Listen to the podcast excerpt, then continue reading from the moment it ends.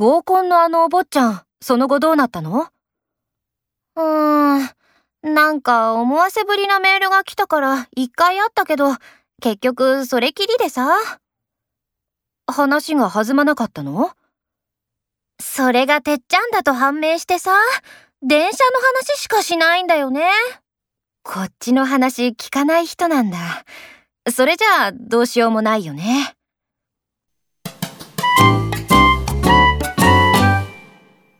同期の子が最近ご飯誘ってきたりとか、なんか思わせぶりな態度なんだよね。